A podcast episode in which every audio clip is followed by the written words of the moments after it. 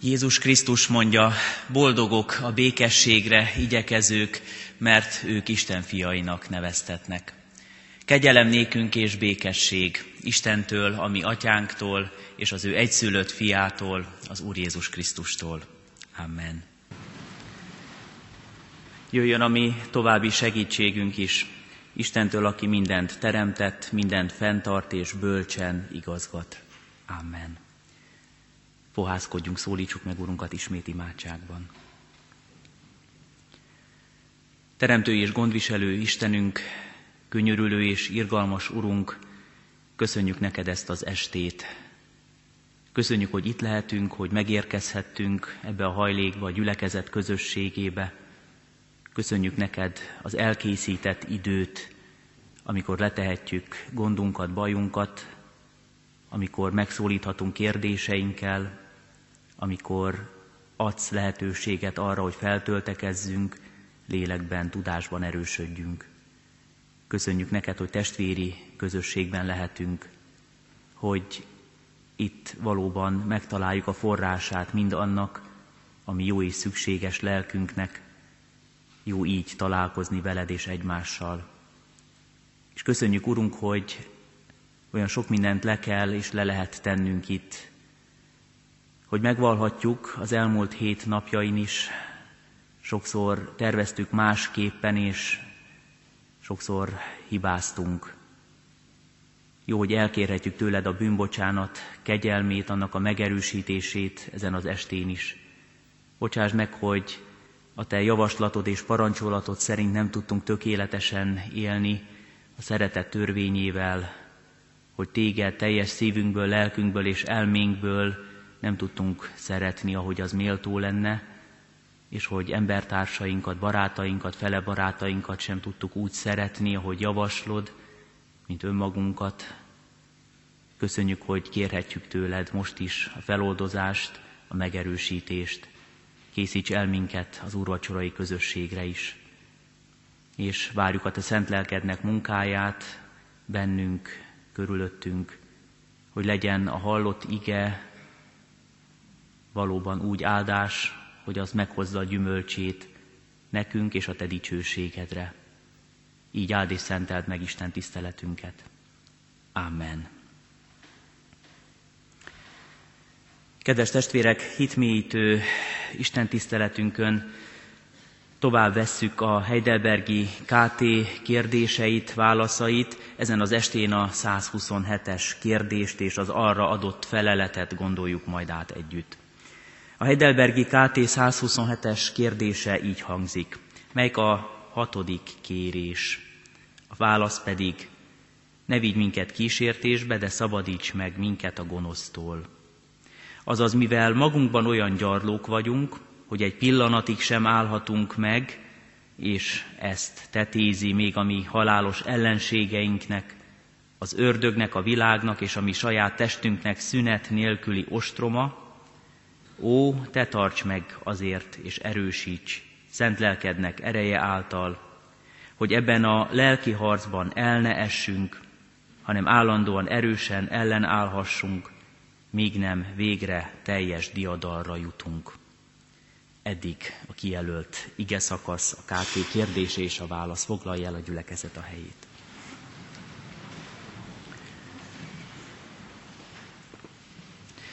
Kedves testvérek, a hitmétő tanító istentiszteleteken most vasárnapról vasárnapra az Úrtól tanult imádság részleteit gondoljuk át. Egy-egy kérést, egy-egy mondatot, mondatrészt. Ma jutottunk el a kísértéstől való segítségkéréshez. A Heidelbergi KT egy kérésnek mondja, nevezi, fogalmazza azt az összetett mondatot, amely így hangzik, ne vigy minket kísértésbe, de szabadíts meg minket a gonosztól. És szépen kibontja a KT a válaszában, az érvelésében, hogy mit értünk ez alatt. Azt gondolom, hogy amikor az Úrtól tanult imádságot elmondjuk, nagyon sokan naponta többször elmondják el, ö, ö, imádkozzák, akár reggel, akár este egy bibliaóra keretében, egyénileg vagy közösségben, akkor talán mindig valamelyik mondat része, valamelyik kérése, fohásza válik hangsúlyosabbá, és hogyha erre a kérésre fókuszálunk, akkor ezzel kapcsolatosan is lehetnek bennünk kérdések. Születhetnek olyan gondolatok, amelyekre jó, ha megkeressük most itt együtt is a választ közösen.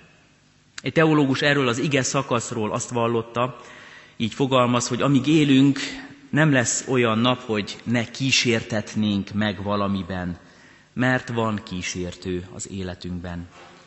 És így folytatja, amíg élünk, nem lesz olyan nap, hogy meg ne szabadulhassunk, mert van szabadítónk. A kísértésről és a gonosz munkájáról nem feltétlenül örömmel szoktunk gondolkodni, beszélgetni, de nagyon gyakorlati ez a kérés, kérdés, ez a gondolat is. Mert annak az összefüggésében kell erre figyelnünk, hogy egyrészt a való élet része, a való világ része az, hogy igenis megkísérthető az ember, és létezik kísértés. Valós jelenséggel állunk szemben, mint ahogy az is valóság a hívő ember számára, hogy segítségül hívhatjuk Istent ebben a helyzetünkben, és ő meg tud minket szabadítani. Haladjunk tehát most a Heidelbergi KT válaszának a sorrendjében. Először nézzük az embert, az ember gyengeségét, és utána pedig gondoljuk át, hogy Isten hogy mutatja meg a hatalmát, hogy az ember kísérthetőségében ott lássuk és tudjuk, hogy van erőforrás, amit segítségül lehet hívni. Amikor az ember kísérthetőségére gondolunk, akkor talán egyből mondjuk is, hogy igen, ha önmagunkra nézünk és őszintén megfogalmazzuk, hogy milyenek vagyunk, akkor mindig része a mi emberi életünknek az, hogy sérülékenyek vagyunk, testileg, lelkileg, támadhatóak vagyunk. Gyakran egészen más indulattal kelünk fel, indulunk neki egy napnak, és aztán a nap végén látjuk, hogy nem sikerült megvalósítani a jót, a szépet, azokat a célokat, amelyekben ott gondoltuk, hogy Isten biztosan jelen van, és ez az ő terve, akarata szerint való lenne, mert elbukunk, elgyengülünk menet közben. Igen, az ember támadható, sérülékeny, és hiába tervezi el sokszor a jót, nem sikerül teljesen véghez vinnie és azt is tudjuk, hogy mindenkinek vannak gyenge pontjai. Ezért amikor a Szentírás lapozunk és olvassuk, és látjuk, hogy a Biblia nagy hősei, neves alakjai is hányszor és hogyan buknak el, talán könnyebb nekünk nem pálcát törni fölöttünk, jól értjük, érthetjük a figyelmeztetéseket, intéseket, hogy aki áll, vigyázzon, hogy el ne essék. Vagy ahogy a római levélben olvassuk Pálapostoltól, val így magáról, Nyomorult ember vagyok, akiben ott van a küzdelem, látom magamban a jót és a rosszat, sokszor a jót akarom tenni, és mégis erőtlen vagyok, és azt teszem, amit még nem is akarok tenni. De hát vigyáznunk kell, hogy egyensúlyban maradjunk, hogy célra tartsunk, összpontosítsunk, és minden elővigyázatosságunk és igyekezetünk ellenére sokszor tapasztaljuk, látjuk, hogy a kísértés bizonyrést talál életünkön, és legyőz minket. Ezért fontos, hogy tisztában legyen az ember, a keresztény ember, a hívő ember is azokkal a külső és belső erőforrásaival, amelyeket igénybe vehet, a lehetőségeket, amelyekkel élhet, és nyilván a korlátokat is, amelyek ugyanúgy részét képezik az életének. Mert ilyen értelemben mondhatjuk azt is, hogy ellenséges erők között élünk, az a görög kifejezés, ami elhangzik itt az Úrtól tanult imádságban is, a kísértés szó, a peirasmos, az arra utal, hogy ez egyfajta folyamatos veszélyforrás, folyamatos kezdeményezés az emberrel szemben, az ember életében. Mintha valaki újra és újra próbálkozna, és nem hagyna békén minket. Újra oda megy, újra megpróbálja, újra felajánlja rosszat, újra gyötör, újra csábít, újra bukásra késztet próbál elszakítani valami jótól, eltéríteni a helyes úttól, a jó céloktól. És akár így is mondhatjuk, hogy valójában az Istentől szakítaná el az embert, ha végső diadalmat nyerhetne, hiszen az Istennel vagyunk a legszorosabban véve jó, szent, igaz, tiszta közösségben. És a leggyengébb ponton próbál támadni, amiben mi gyengék vagyunk, esendőek, bukásra készek és hajlamosak.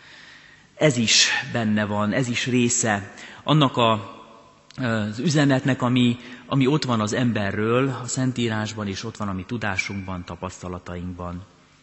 Kinyitjuk a Szentírást, föllapozzuk az első történeteket, és mindjárt látjuk, az első emberpár esetében a kísértő felajánlja azt, ami számukra csábító volt, olyanok lesztek, mint az Isten. És igent mond rá Éva és Ádám. Aztán sorra látjuk egy-egy ember hithős, nagy bibliai személy életében, hogyan próbálkozik, és talán hogyan győzedelmeskedik is a kísértő, a kísértés. És nem kell csak a múltba lapoznunk, nem kell csak példákat felhoznunk távoli ismeretségi körből, magunkkal kapcsolatosan is megtapasztalhattuk, hogy milyen sokszor valóban eleven húsba vágó probléma, hogy a kísértés ott támad, ott szorongat, ahol mi is gyengék vagyunk, mintha valóban ismerni a gyenge pontunkat. Talán sokan látták az Ördög ügyvédje című filmet, egy ilyen értelemben klasszikus témafeldolgozás. A film egyik szereplője egy olyan ügyvéd, aki először ott kísértetik meg, ahol éppen gyenge volt, a karrier tekintetében. Vagyonilag is és pozícióban is előre tud lépni, de ahhoz igent kell mondania olyan dolgokra, amelyek nem tisztességesek, nem erkölcsösek, nem helyesek, és amelyekről először nagyon kevesen tudnak, és ígéret is hangzik el arra nézve, hogy ezt más úgysem tudhatja meg, aztán később egyre bonyolódik az élete, bonyolódnak a körülményei, és elbukik elbukik bizonyos értelemben. Aztán a film cselekménye úgy folytatódik, hogy újra kezdi, mert az utolsó pillanatban sikerült mégis talpon maradnia, és újra kezdheti ott, ahol valamikor majdnem elbukott. És a következő kísértés már nem az anyagiak és a karrier tekintetében indul meg, hanem ugyanúgy támadásba lendül a gonosz, a sátán ellene a hiúságán keresztül. És a hiúságán keresztül próbál újabb rést találni, hogy betörjön az életébe. És egy nagyon frappáns mondattal zárul úgymond a film, amikor a, az ördög, a sátán, a csábítás meg személyesítője, a, fő, a film egyik szereplője azt mondja, hogy ez is az egyik kedvencem, a hiúság. És utána mint egy befejezetlenné válik így a film, valahol folytatódik ennek az ügyvédnek az életútja. Igen, amikor átgondoljuk életünkben a kísérthetőség kérdéskörét, akkor azt kell mondjuk, hogy valójában van támadási felület az életünkön. És ezt a támadási felületet ki is akarja használni a gonosz és a rossz. A mi atyánkot elmondva talán félreérthető, amikor azt mondjuk, úgy fogalmazok meg, hogy Uram, ne vigy minket kísértésbe. Mert hogy, és ez is egy fontos dolog, hogy leszögezzük, nem az Isten visz minket a kísértésbe, ez is egy kérdés, hogy hogy értsük mi akkor ezt. A KT olyan szépen meg is fogalmazza és válaszol erre, hogy valójában a kísértés gyökere a mi halálos ellenségeink. És ez a három dolog, amit felsorol, az ördög, a világ és mi saját magunk.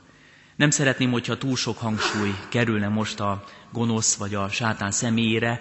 Beszéltünk róla, utaltunk rá, és nagyon sokszor szóba is kerül, a Szentírás is nagyon sok helyen támpontot ad, ne ragozzuk túl az ő személyét és jelentőségét most sem. Az biztos, hogy az ő eszköztárában ott van a világ, ott van a környezet, amely számunkra nagyon hangosan, néha kiabáló módon tud felkínálni alkalmakat és lehetőségeket.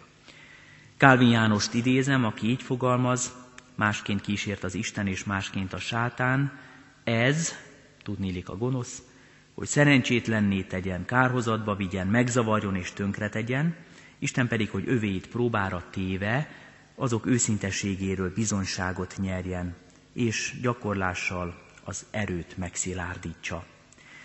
Amikor tehát arra gondolunk, hogy az Isten kezében van az életünk, akkor arra a megnyugtató gondolatra is eljuthatunk, hogy Isten edzettebbé, tapasztaltabbá akar minket tenni. Segítséget kínál fel, és minden kritikus helyzetben felkínálja az ő erejét, jelenlétét, a tőle kapott eszközöket arra, hogy nagyobb bátorsággal tudjunk győzedelmeskedni, diadalra jutni.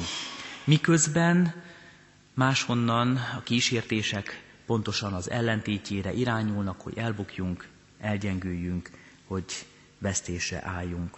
És mindegy, hogy a mi környezetünkben a kortárs csoportokon keresztül nehezedik ránk nyomás, vagy úgynevezett divatos, trendi irányzatok ö, próbálnak minket befolyásolni és ö, valamilyen útra irányítani, vagy pedig sokszor a hatalommal nézünk szembe, és a hatalomtól ö, kapott nyomás miatt érezzük úgy, hogy nekünk döntést kell hozni, és nem olyan döntést, ami helyes vagy erkölcsös lenne az Isten szerint való. Sokszor akár a látszat, tudás is befolyásolhat minket, az az erőfölény, ami úgy látszik, hogy lenyűgöző, hogyha nem vagyunk elég erősek hitünkben, öntudatunkban, akkor hajlamosak vagyunk arra, hogy ilyen értelemben gyengébeknek bizonyuljunk. És mi eljutottunk oda, hogy a KT is megfogalmazza, hogy ezért valahol ott van a kulcsa a dolognak saját magunkban. Ha elhanyagoljuk az igeolvasást, az igehallgatást, az imádságot, a gyülekezet közösségéből kimaradunk, sokkal sérülékenyébe válunk. Amikor esetleg azzal nyugtatjuk magunkat, hogy úgysem szerez róla tudomást a környezetünk, akkor is ezen az úton járunk, hogy támadási felületet kínálunk magunkkal szembe, és gyengítjük önmagunkat. Vagy ha azt mondjuk, hogy most már olyan emberek társaságát keressük, akik minket igazolnak, és esetleg így hamis önigazolásban is tarthatnak minket. Így kell látnunk, hogy vannak bizonyos dolgok, amiket nem kerülhetünk el. És erről beszél a Heidelbergi KT is, hogy a környezetünket nem tudjuk megváltoztatni ilyen értelemben, nem tudjuk teljesen redukálni és a, a minimálisra csökkenteni a kísértések számát. Vannak dolgok, amiket el lehet kerülni, és vannak dolgok, amiket nem. Itt úgy kell különbséget tennünk, hogy az élet részét képezik bizonyos kísértések és próbák. Mindig eszembe jut a kislányunk, aki már lassan kilenc hónapos lesz, és nyilván szülőként a mi felelősségünk, hogy olyan környezetet biztosítsunk a számára, ahol a veszélyforrás minimális.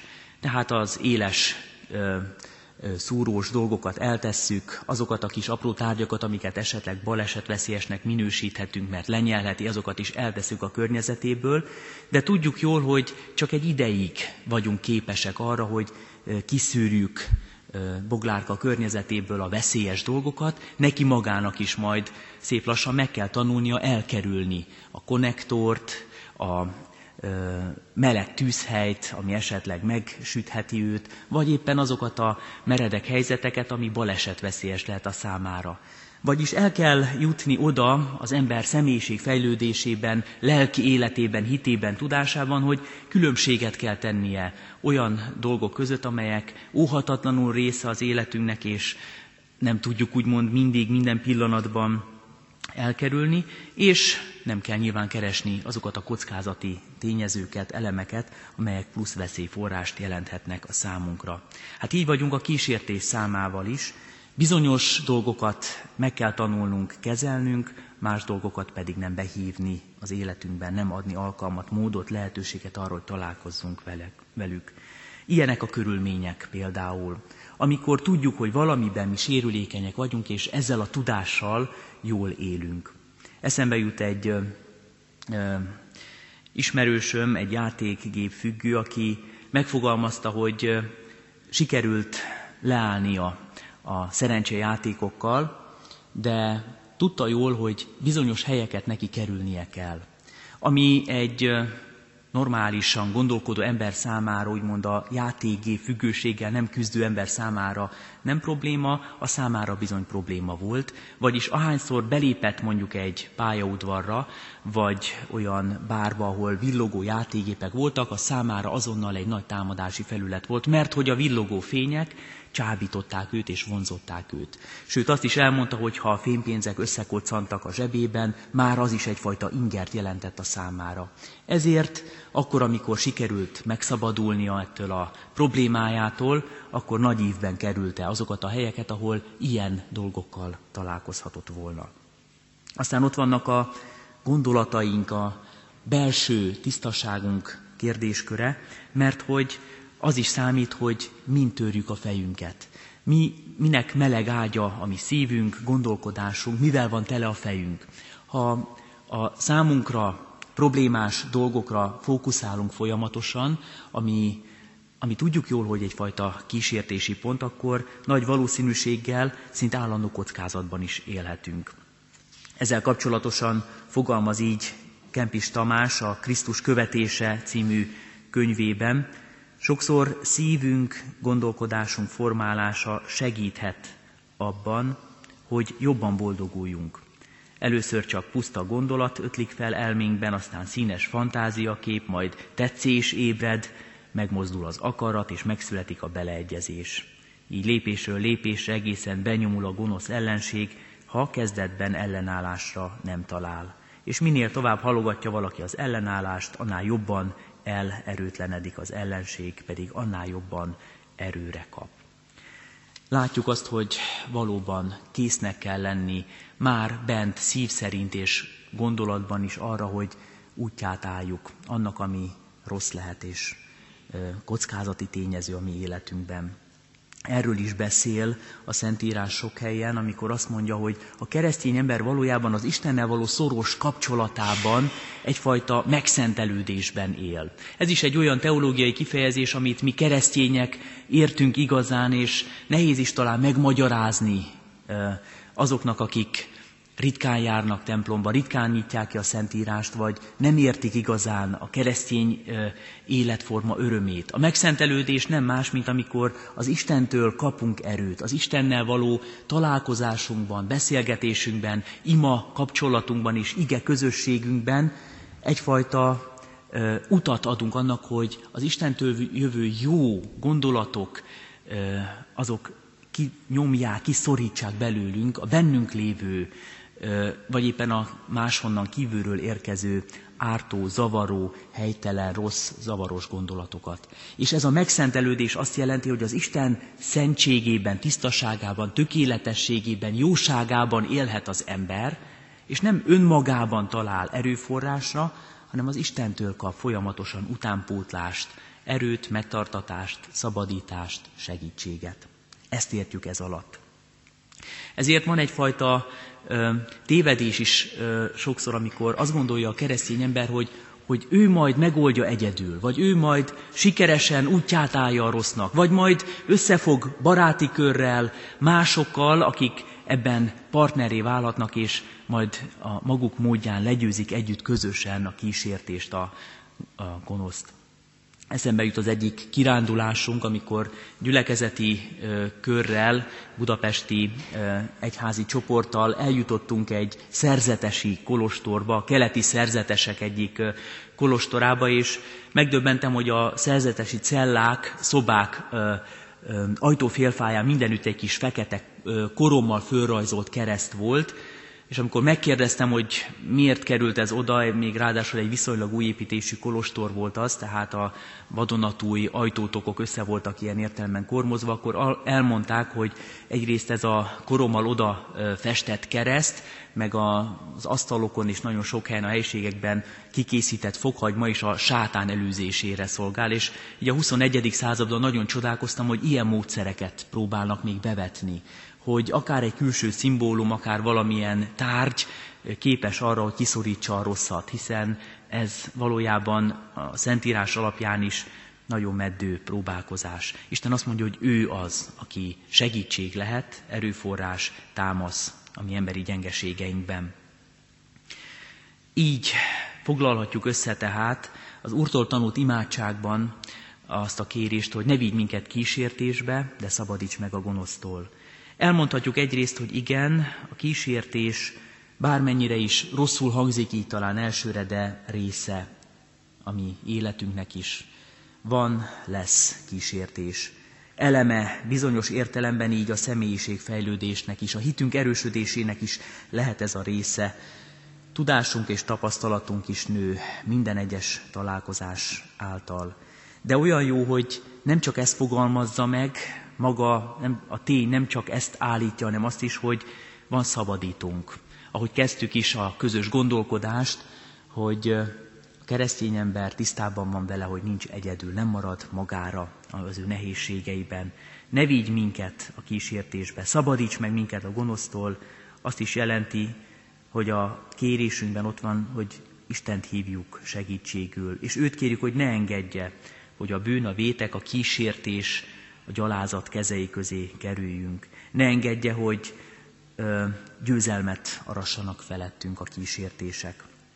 Ezért tehát benne van a, a mi készségünk és igenünk, ö, a mi akaratunk, a mi odaszállásunk ebben a fajta ö, küzdelemben is, és olyan jó, hogy így foglalhatjuk össze, hogy az Isten pedig adja az ő igényét, adja az ő erejét, az ő segítségét, az ő támaszát. Kiegészíti annyival, amennyivel ki kell egészítenie a mi emberi készségünket, igenünket, odaszánásunkat. És egy kicsit előre vetítve a következő uh, istentisztelet témáját, amikor a mi atyánknak, az Úrtól tanult imádságnak az utolsó részéhez érkezünk majd, nem véletlen, hogy ezután a kérés után, amit elhangzik, ne vigy minket a kísértésbe, de szabadíts meg a gonosztól, ott van a doxológia, a dicsőítés, a megvallás, hogy az Istené minden hatalom. Ővi az ország, ővi a dicsőség. Ő a mi szabadítunk, és neki van hatalma hogy ezt a szabadítást, az ő diadalmát és dicsőségét felragyogtassa a világban és a mi életünk számára is. Jó nekünk tudni, hogy ilyen szövetségesünk van, hogy fölkínálja ezt a fajta élményt is a mi számunkra. Ennek az örömében mondhatjuk, újra és újra imádkozhatjuk ezt a részletét is az Úrtól tanult imádságnak. Amen. Urunk Istenünk, Nélküled semmik és senkik vagyunk, és semmi sem sikerülhet nékünk, de veled, Urunk, minden. Köszönjük, Urunk, hogy Te vállalod ezt a közösséget, és vállaltad ezt a közösséget velünk, fiadban, Krisztusban, és vállaltad értünk, hogy ne bukjunk el, hogy ne essünk el. Köszönjük, Urunk Istenünk, hogy sok, sok csapdában, sok kísértésben megtartasz minket, utánunk nyúlsz, és megragadod az életünket, és kimenekítesz onnan. Addurunk, hogy lássuk, Te vagy az a hatalom, nálad van az az erő, nálad van az a kegyelem és irgalom, amely meg tud minket szabadítani. Ezért benned reménykedjünk, ezért hozzád kiáltsunk, ezért téged hívjunk segítségül. Így kiáltunk és hívunk most is, Urunk Istenünk. Tarts meg minket elesettségünkben, Tarts meg minket kétségeinkben, tarts meg minket félelmeinkben, Urunk Istenünk, és ne add, hogy eluralkodjék mindez az életünkön, hanem lehessen ott a hit, a remény és a szeretet. Kérünk és könyörgünk, Urunk Istenünk, így nem csak önmagunkért, de szeretteinkért is, közel és távolban lévőkért. Kérünk mindazokért, akik elestek. Emeld fel őket, Urunk, és ha arra van szükség, és úgy látod jónak állíts oda minket, hogy mi lehessünk társuk, mi lehessünk segítségük, mi lehessünk gyámolítójuk. Kérünk és könyörgünk, Urunk, így a betegekért, akik a kétségek között élnek, akiket ez a kísértés nyomorít meg. Kérünk és könyörgünk, Urunk, így a gyászoló testvéreinkért, akik az elmúlással szembesülnek, és az a kísértésük, hogy azt látják, minden elmúlik, és mindennek vége ebben a világban, és nincs benne megtartatás. Urunk Istenünk, vigasztald és adj végességet nekik az örök életnek hitével. Kérünk és könyörgünk, Urunk, mindazokért, akik üldöztetést és háborúságot szenvednek ebben a világban, akiket emberi gonoszság és hatalom kísértése ejt csapdába. Urunk Istenünk, adj nekik szabadítást, mutasd meg a Te hatalmadat az ő életükben, az ő életükön keresztül. Kérünk és könyörgünk, Urunk Istenünk, a Te egyházadért, ezért a gyülekezetért, mindannyiunkért, akiket ez a világ úgy ismer, mint keresztjéneket. Addurunk, hogy ne kísértsen meg minket az a gondolat, hogy többek és jobbak vagyunk, mint mások, hanem lássuk, mi is mindenkor, minden nap, újra és újra csak a Te kegyelmedből, bűnbocsátó szeretetedből élhetünk. Elhívásunk és kiváltságunk a szolgálatra szól. ezért adj nekünk ehhez a szolgálathoz türelmet, adj nekünk ebben a szolgálatban odaadást, adj nekünk, Urunk, ebben a szolgálatban szorgalmat és bölcsességet, szerető szívet, cselekvő életet. Add, hogy így élhessünk a Te bizonyságodra és dicsőségedre. Amen. Együtt is imádkozzunk a mi Urunk Jézus Krisztustól tanult imádsággal. Mi, Atyánk, aki a mennyekben vagy, szenteltessék meg a Te neved. Jöjjön el a Te országod, legyen meg a Te akaratod, amint a mennyben, úgy a földön is. Mindennapi kenyerünket add meg nékünk ma, és bocsásd meg védkeinket, miképpen mi is megbocsátunk az ellenünk védkezőknek. És ne vigy minket kísértésbe, de szabadíts meg a gonosztól, mert Tiéd az ország, a hatalom és a dicsőség mind örökké. Amen. Az adakozás lehetőségét hirdetem testvéreim, mint életünknek és Isten tiszteletünknek hálaadó részét. Szívünkben alázattal, Urunk áldását fogadjuk. Istennek népe áldjon meg téged az Úr, és őrizzen meg téged. Világosítsa meg az Úr az ő orcáját te rajtad, és könyörüljön te rajtad. Fordítsa az Úr az ő orcáját tereád, és adjon békességet néked. Amen. Zárásként a 446. dicséretünket énekeljük. A 446. dicséretünknek mindkét versét. Az első vers így kezdődik. Uram, bocsásd el népedet békével, idvezis, idvezítésed kívánt örömével.